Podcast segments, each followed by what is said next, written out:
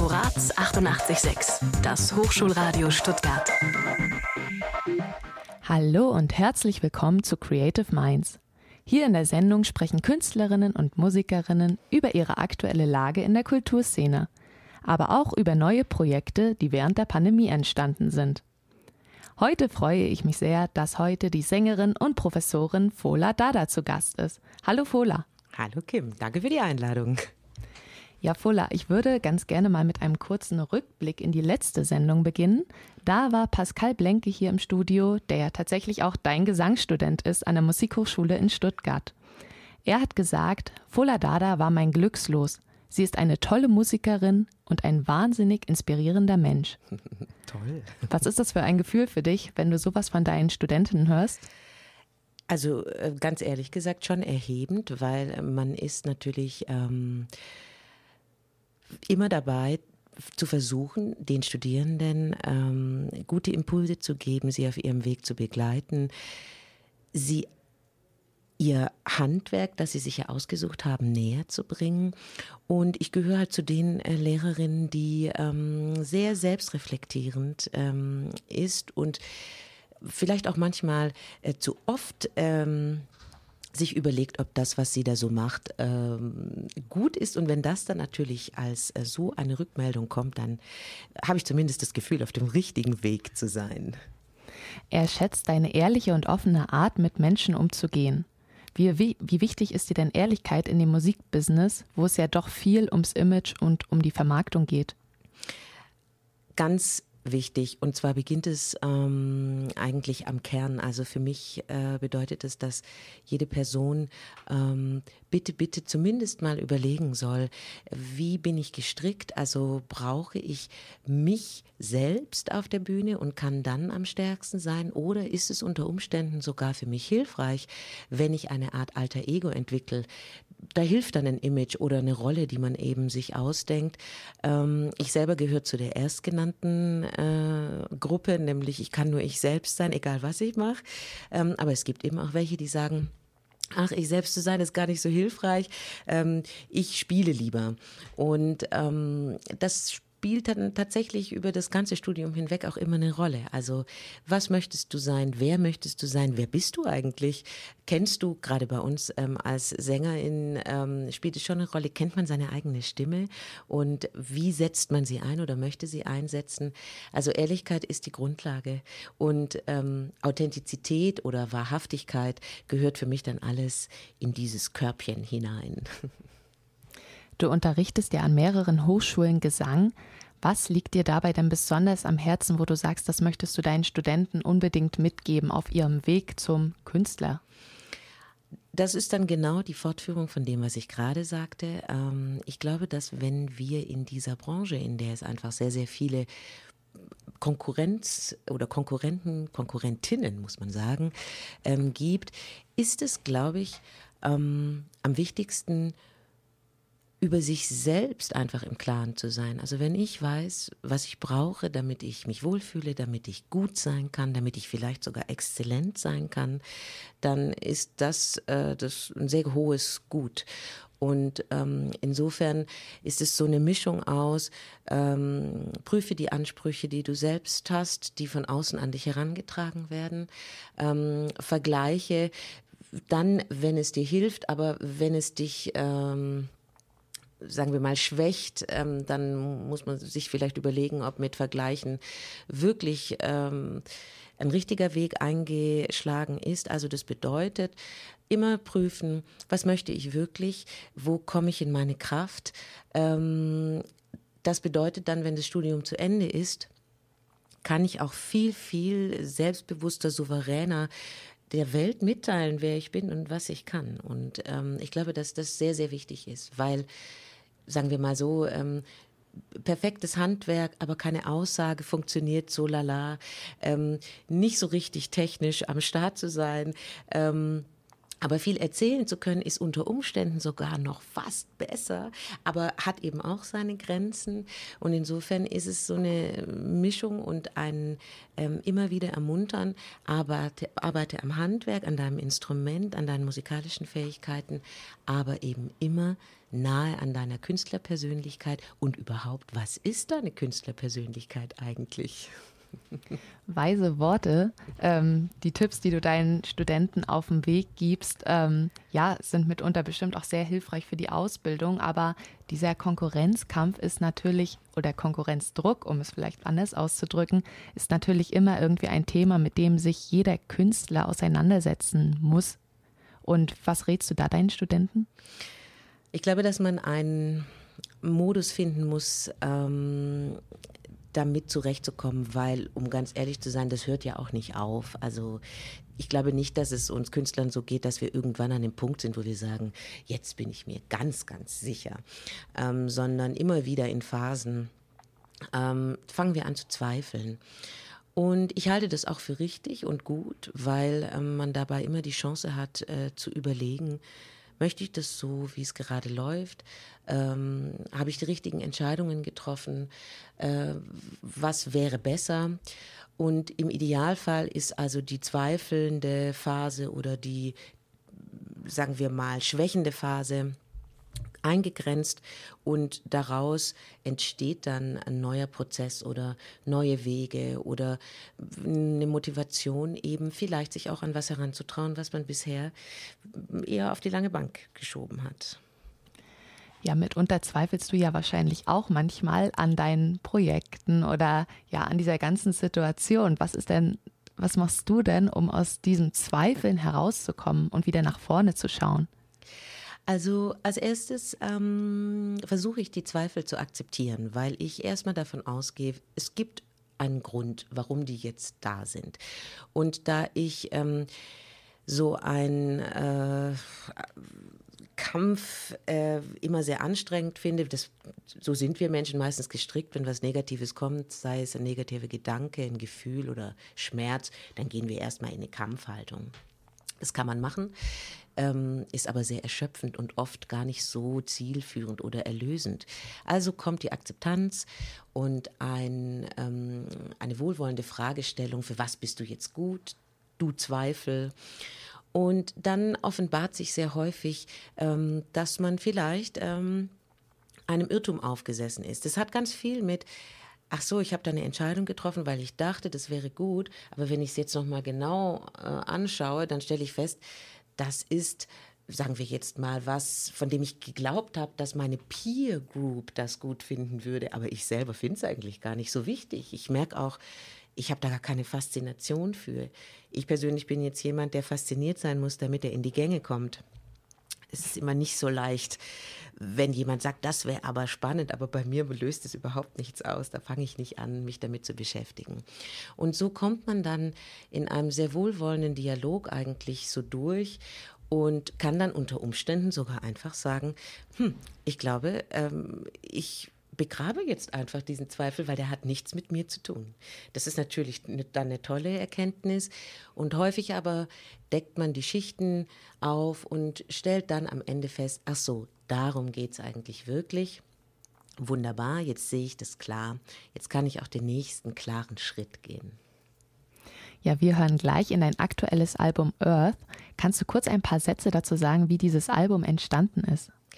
Ja, ich wollte, ähm, also nachdem ich ähm, Anfang der 2000er Jahre mit meiner Band Dada ähm, vor allem äh, deutsche Songs geschrieben habe, da gibt es zwei Alben ähm, davon, war dann einfach ähm, irgendwann die Zeit, für mich reif, ähm, einen nächsten Schritt zu gehen. Ich wollte englische Songs wieder schreiben. Ich wollte mit meiner äh, Lieblingsband, die ich bis dahin hatte. Das waren dann ähm, ganz andere Musiker als in, bei meiner ersten Band. Einfach, wir haben uns einfach weiterentwickelt und man lernt neue Leute kennen. Und ähm, da war dann einfach klar, mit dieser Band, mit diesen Menschen möchte ich Musik machen. Und ich habe dann ähm, einen Zeitplan gehabt und gewusst, da gehen wir ins Studio. Es waren noch nicht so viele Songs klar, also musste ich davor schreiben. Wir sind ins Studio gegangen und es war dann eine Mischung aus Jam und ähm, dem Material, das da war.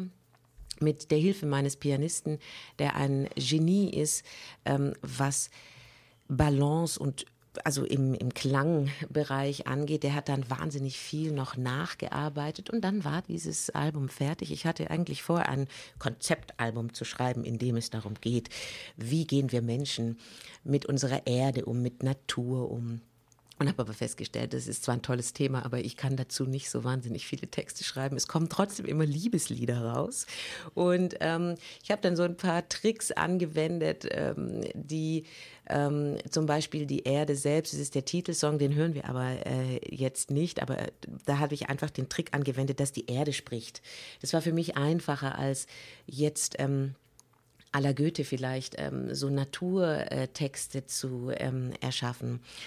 Und insofern ist aus dem Konzeptalbum zumindest eins übrig geblieben. Ich wollte, dass der Sound authentisch, bandbezogen, eher erdig, warm, weich äh, klingt. Das ist geblieben. Ab und zu kommt auch Natur vor.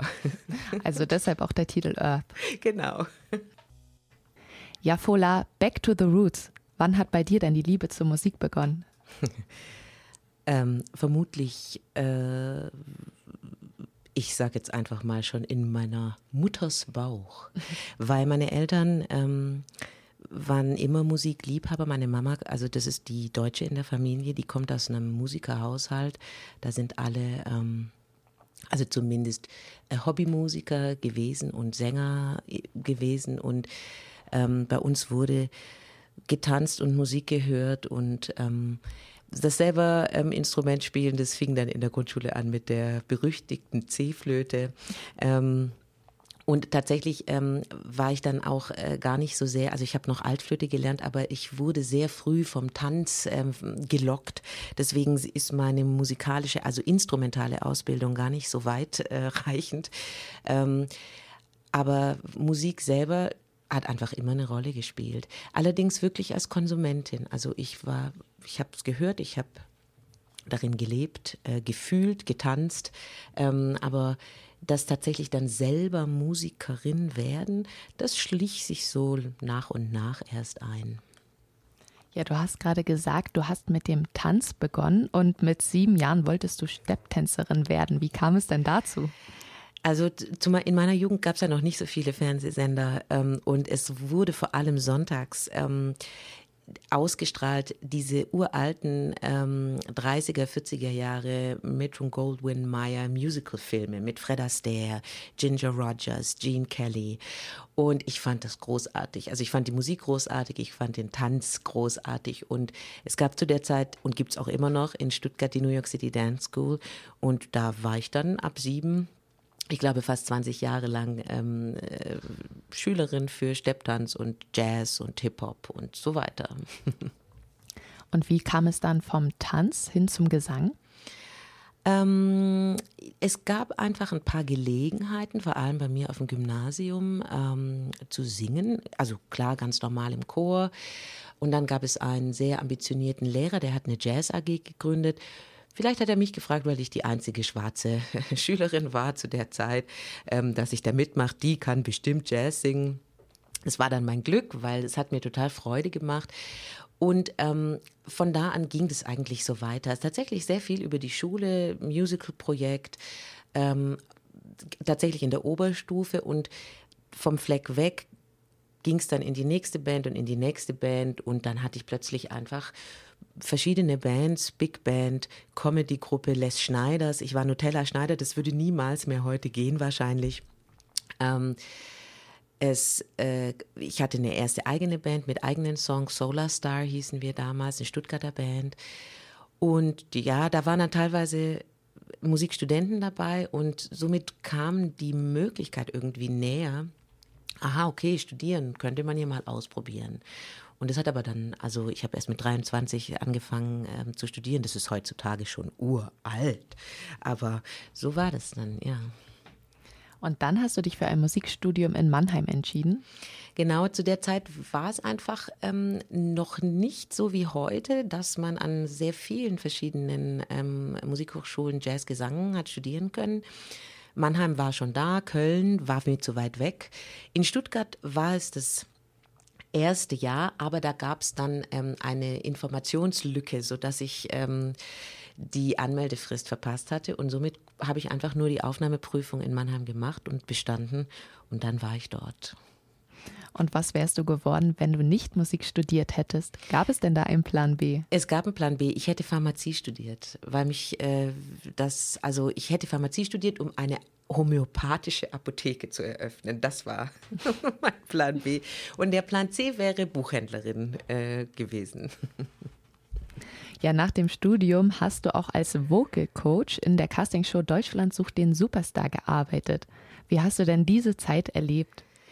Durchwachsen. Also ich bin direkt nach dem Studium ähm, zu DSDS gekommen mit Vorstellungen wie ähm, Künstler sein sein könnte und musste sehr schnell lernen, dass das mit dem Fernsehen einfach äh, nicht so viel zu tun hat und es liegt vor allem was, also es liegt vor allem am Tempo. Man muss ähm, in kürzester Zeit einfach Ergebnisse liefern, wo ich persönlich eher sagen würde, ein Künstler-Dasein und eine Künstlerpersönlichkeit tut gut daran, wenn sie die Zeit hat, sich zu entwickeln, weil sie dann sehr echt sein kann.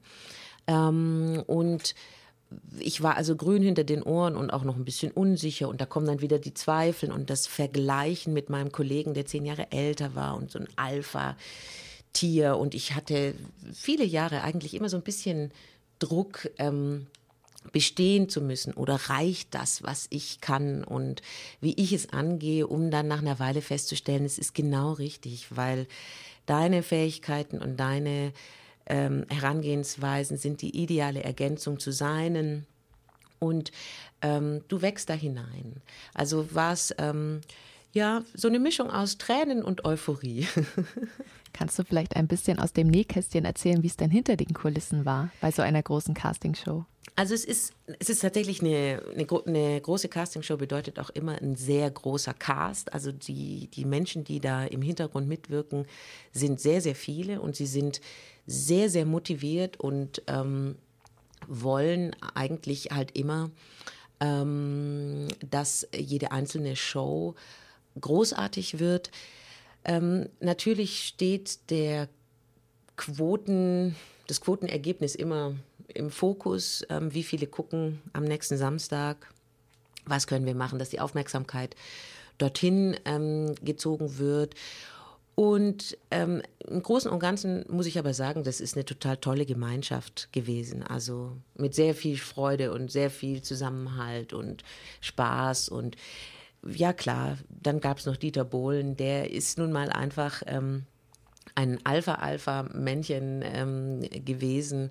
Und das hat man auch gespürt. Also das hat man auch, ich war, ich habe sechs Staffeln begleitet und gerade auf den letzten zwei Staffeln wurde quasi sein Einfluss auch immer größer ähm, was schon ein paar Verschiebungen auch einfach ähm, erzeugt hat, ja. Das heißt, hinterher würdest du es noch einmal machen? Nein. Aber das ähm, liegt auch mit daran, dass ich einfach, ähm, also man muss das verstehen, das sind drei Monate, die quasi geblockt sind. Ähm, zu Beginn meiner Staffeln war das, hieß es immer donnerstags bis vielleicht noch sonntags. Am Ende war das oft die ganze Woche, weil man andere Kandidatentypen, sage ich jetzt mal diplomatisch, hatte, die ähm, eine andere Betreuung gebraucht haben. Ähm, ich bin jetzt schon zehn Jahre draußen, also ich kann jetzt überhaupt nichts mehr dazu sagen, wie es jetzt aussieht. Aber diese drei Monate plus noch vorweg ein paar Wochen, die wollte ich nicht mehr bereitstellen für etwas anderes als meine eigenen Projekte oder meine eigene persönliche Arbeit. Ja, wir hören gleich in einen ganz neuen Song von dir, der heißt Sisters and Brothers. Kannst du vielleicht kurz ein paar Sätze zu dem Hintergrund des Songs sagen, worauf wir uns da freuen können? Ja, ähm, ich bin gerade dabei, ein neues Album zu schreiben und da ich relativ, obwohl wir gerade in einer äh, eher konzertfreien Zeit sind, äh, volle Wochen habe, ähm, versuche ich nach und nach Songs zu schreiben und dieser Song ist einer, ähm, davon, der auch äh, lustigerweise passiert ist, weil ich einen Stundenplanfehler drin hatte und gedacht habe, ach, ich habe schon frei, dann schreibe ich jetzt mal einen Song und nach 20 Minuten kam so eine SMS von meinem Studenten, haben wir heute eigentlich keinen Unterricht, aber diese 20 Minuten haben zu diesem Song geführt. Und äh, die Aufnahme, die wir jetzt hören, ist ähm, eine Live-Aufnahme. Ich entschuldige die Qualität, weil die ist, ich habe sie einfach jetzt mit reingenommen. Die ist nicht groß bearbeitet und klingt vielleicht auch nicht so, wie ich es dann mal später auf dem Album gerne hätte. Aber ähm, wir hatten ein Streaming-Konzert im Mannheimer Jazzclub Ella und Louis und daher kommt die Aufnahme. Und der Inhalt ist ganz klar. Ähm, wenn wir erkennen würden, dass wir uns als Menschen gleichen und in einer großen Menschenfamilie ähm, vereint sind, dann haben wir die Chance, ähm, die Welt zu retten. Ja, Fola, du hast ja deine eigene Musikschule Stimmwerk gegründet. Seit wann gibt es die Musikschule und wie kam es dazu? Ähm, also das Stimmwerk, so wie es jetzt ist, gibt es seit fast auf den Tag genau zehn Jahre. Aber ähm, ich hatte davor schon andere Unterrichtsräume, ähm, musste die aber, weil die in der Bundesbahndirektion der ehemaligen, direkt am Stuttgarter Hauptbahnhof, ähm, lag, musste die aufgeben, weil da eine der großen Gruben, Baugruben für Stuttgart 21 ähm, entstanden ist. Das heißt also, meine, ähm, sagen wir mal, private Unterrichtstätigkeit, die gibt es natürlich schon länger als die zehn Jahre jetzt. Aber das Stimmwerk selbst, auch mit dem Namen, seit zehn Jahren. Und wie kam es dazu? Ähm, naja, ich, ich bin tatsächlich nicht nur leidenschaftliche Sängerin, sondern auch wirklich von Herzen leidenschaftliche Gesangslehrerin. Und das heißt, für mich war das Unterrichten immer ähm, relevant in meinen ganzen Tätigkeiten. Und ich wusste aber sehr schnell, zu Hause unterrichten ist für mich nichts. Da mache ich es nämlich nicht so gern. Ähm, ich brauche Räume, die ich gestalten kann. Und mir war dann klar, ähm, als ich damals aus den alten Räumen raus musste, dass die neuen Räume vielleicht ein bisschen überdimensioniert sind, weil es einfach drei Unterrichtsräume sind und dann groß, groß, groß. Also eigentlich eine Schule. Ähm, und ich aber bis heute an den Hochschulen unterrichte und Konzerte spiele und dann noch eine eigene Schule. Ähm, am Leben zu halten, das ist nicht so ohne. Aber es funktioniert ganz gut. Und ähm, wie alt sind da deine jüngsten Schüler? Weil du unterrichtest ja sonst hauptsächlich Studenten und Studentinnen. Tatsächlich ist es auch, ähm, also ich selber in, im Stimmwerk unterrichte nur einen inzwischen, glaube ich, 13-Jährigen ähm, und der Rest ist immer älter. Das liegt einfach daran, dass ich nicht so, wie man es vielleicht sonst ähm, kennt, äh, garantieren kann, dass ich jede Woche zur gleichen Zeit äh, unterrichten kann. Und ich halte gerade für junge ähm, Sängerinnen ähm, einen regelmäßigen Unterricht für wichtig. Und deswegen gibt es da dann Kolleginnen, die das machen. Ähm, und ansonsten, ja, also 13 bis viel, viel älter. Was ist denn die Philosophie deiner Musikschule? Gibt es da eine bestimmte, welche Werte du dann an deine Schülerinnen und Schüler vermitteln möchtest? Ja, also ich bin jemand, der ähm, vor allem interessiert daran ist, das, äh, sage ich mal, Urinstrument ähm, herauszukitzeln. Ich möchte quasi das Instrument sichtbar und hörbar machen, das noch ganz, ganz frei ist von Klangvorstellungen, Klangidealen. Ähm, ich nenne das immer gerne die Position Null. Es ist noch mühelos, also es ist wichtig, dass es mühelos ist, es ist widerstandsfrei.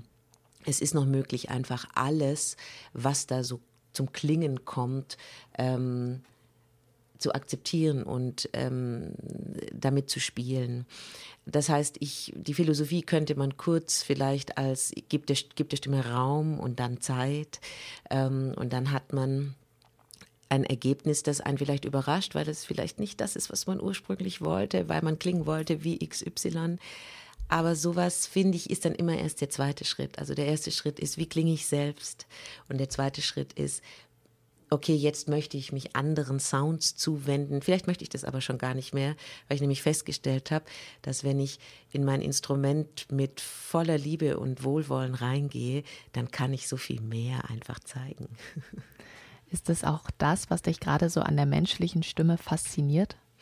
Unbedingt, genau. Also natürlich mit all äh, den Facetten, weil wir Menschen haben mit unserer Stimme ein äh, Medium, das äh, genutzt werden kann, um Brücken zu bauen, ähm, das genutzt werden kann, um Dinge zu verstecken, ähm, das natürlich auch benutzt werden kann, um zu verletzen und ähm, Angst einzuflößen. Also wir sind da schon mit was sehr, sehr Mächtigem ausgestattet und sind doch oft so unbewusst damit. Und zu sehen, wie ein Gegenüber mit seinem Instrument umgeht, ist für mich wahnsinnig spannend. Und man kann so viel daraus lesen und Impulse geben. Das macht Spaß. Ja, ein neues Projekt, was du auch äh, bei der Musikschule anbietest, heißt Vagus und Stimme. Ja. Was kann ich mir denn darunter vorstellen? Das ist jetzt ein Thema, das ist sehr kompliziert. Aber um es ganz kurz zu machen, ähm, wir haben in unserem Körper einfach ähm, ein paar, äh, sag ich mal, oder ein, ich, ich sag jetzt mal ein System, das uns ermöglicht, ähm, mit unserem Alltag ähm, unterschiedlich umzugehen. Ähm, das ist äh, der, das sympathische Nervensystem und das parasympathische Nervensystem. Und äh, die meisten kennen es ähm, immer in Beziehungen zu Stress gesetzt. Ähm, wir haben die Flucht- und Kampfreaktion ähm, und wir haben die Entspannungsfunktion. Und es gibt aber in der Zwischenzeit, hat man festgestellt, eben auch noch die Funktion, dass wir in so eine Art äh, Totenstarre reinfallen. Also wenn man eine Maus beobachtet, die von einer Katze gejagt wird, die wird, die fällt dann tot um und dann denkt man, ähm, okay, jetzt ist sie tot und in der Regel aber, wenn die Gefahr vorbei ist, springt die Maus wieder auf, schüttelt sich und ist wieder aktiv. Und ähm, wir Menschen haben diesen Ast auch, ähm, weil wir nun mal äh, ja, viele verschiedene Nervenbahnen in uns haben. Und die Herausforderung in unserem Alltag ist, unter diesem diffusen, ständigen Stress entweder rauszukommen aus, ich bin immer höchst angespannt, Flucht und äh, Kampf oder ich bin wahnsinnig niedergeschlagen oder komme nicht in die Gänge, fast schon depressiv. Und da gibt es jetzt eben eine Möglichkeit, dass die dahinterstehende Theorie nennt sich Polyvagaltheorie, ähm, das äh, Nervensystem bewusst zu stimulieren, sodass man in eine Ausrichtung kommt, die ähm, soziales Engagementsystem heißt, könnte man sagen. Dann ist man wieder den anderen Menschen zugewandt. Die Organe werden richtig äh, versorgt. Ähm, und die Stimme ist davon auch immer betroffen. Und hier in diesem Kontext geht es dann natürlich darum, wie kann ich meine Stimme ähm, unter Kontrolle halten, obwohl ich vielleicht vor Leuten sprechen oder singen muss, ähm, obwohl ich das Gefühl habe, jedes Mal, wenn ich nur ein ganz kleines bisschen mich in einer Konferenz äh, mal melden möchte, ähm, schnürt mir die Kehle zu. Also man arbeitet einfach über verschiedene Körperansätze, ähm, Atemansätze ähm, daran, dass die Nerven das machen, was wir brauchen. Spannendes Projekt. Total. Ja, es gibt bestimmt auch viele Hobbysänger unter den Zuhörern und Zuhörerinnen. Und ich glaube, jeder kennt es. Morgens nach dem Aufstehen ist die Stimme noch nicht so wirklich fit. Ja, welche Übungen gehören denn zu deiner täglichen Routine? Kannst du uns da vielleicht ein paar Tipps geben?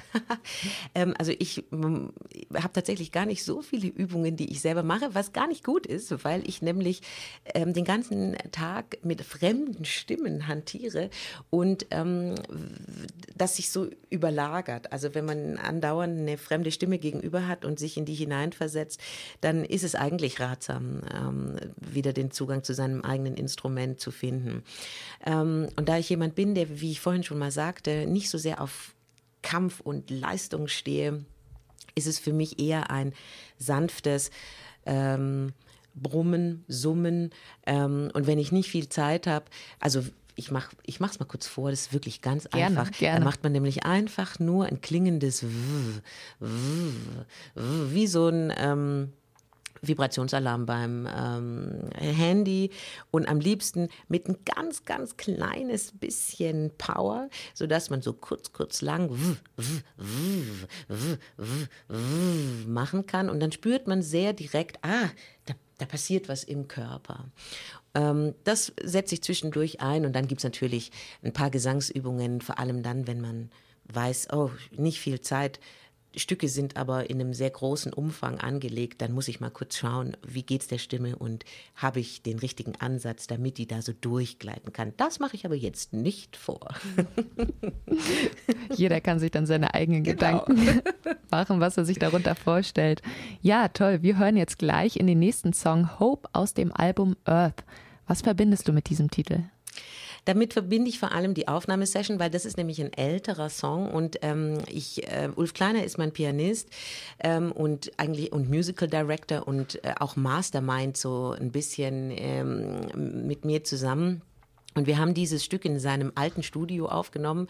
Dieses Studio war einfach sein Schlafzimmer und ich saß auf dem Bett mit dem Mikrofon vorne dran und das war eigentlich erstmal so eine Testaufnahme und entpuppte sich dann aber als die eine Aufnahme. Also ich, wir haben es bestimmt noch ein paar Mal danach aufgenommen, aber ich habe es nie wieder mit dieser ach, Stimmung hinbekommen. Und damit verbinde ich jetzt diesen Song.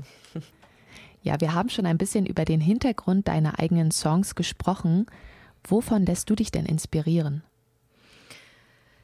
Naja, also wahrscheinlich vom Leben und den Themen, die ähm, bei mir selbst aufschlagen. Ähm, also von sehr persönlichen Geschichten bis hin zu den großen Fragen, wie soll das alles weitergehen mit unserer Gesellschaft, mit unserer Welt.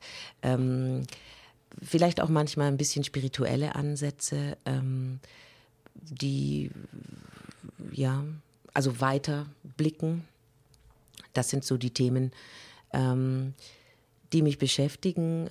Natürlich auch nicht zum ersten Mal. Das bedeutet also äh, Themen wie Liebe oder ähm, wieso können wir nicht äh, uns an den Gedanken, nun mal miteinander verbunden zu sein, gewöhnen ähm, und somit anders Verantwortung tragen für das, was wir tun. Ähm, kommt immer wieder, ist aber wahrscheinlich auch eben immer wieder notwendig. Und was genau möchtest du dann mit deiner Musik bei den Zuhörern und Zuhörerinnen erreichen?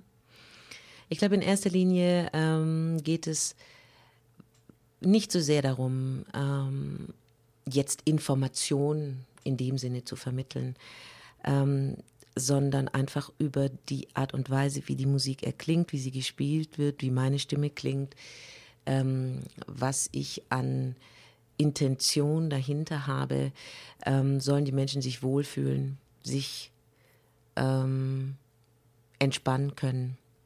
Sagen wir es mal groß, es ist die Möglichkeit, oder ich wünsche mir es zumindest, dass es die Möglichkeit ist, äh, sie können ein bisschen heilen und vergessen, was sie belastet.